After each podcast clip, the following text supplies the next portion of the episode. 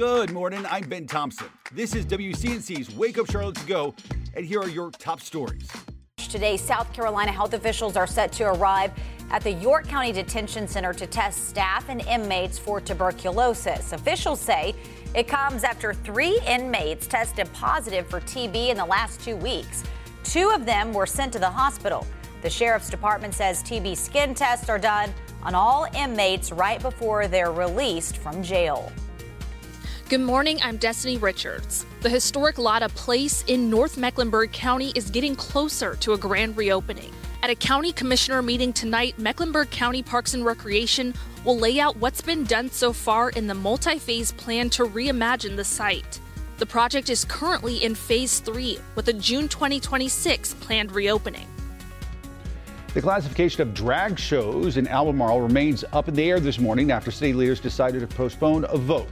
The city is considering reclassifying drag shows as a sexually oriented business. It was an emotional meeting last night in town there with folks on both sides speaking up.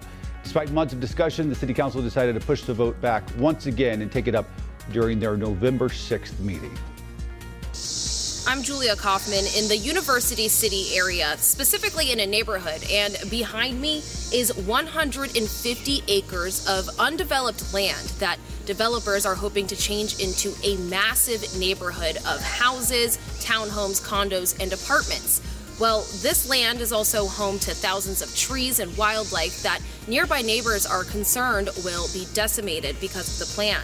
They say they understand the land will be developed and they are appreciative that the developer is working with them, but they hope to see more done in order to preserve trees and wildlife. There has been a public hearing for this petition, and now the city's zoning board will consider it.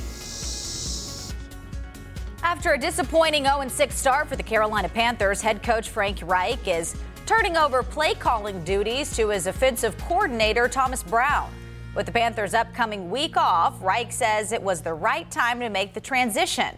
For now, Reich will stay involved and continue to grow rookie quarterback Bryce Young. The Panthers will next play the Houston Texans on October 29th. Thanks for listening. You can find all of these stories and more right now on WCNC.com.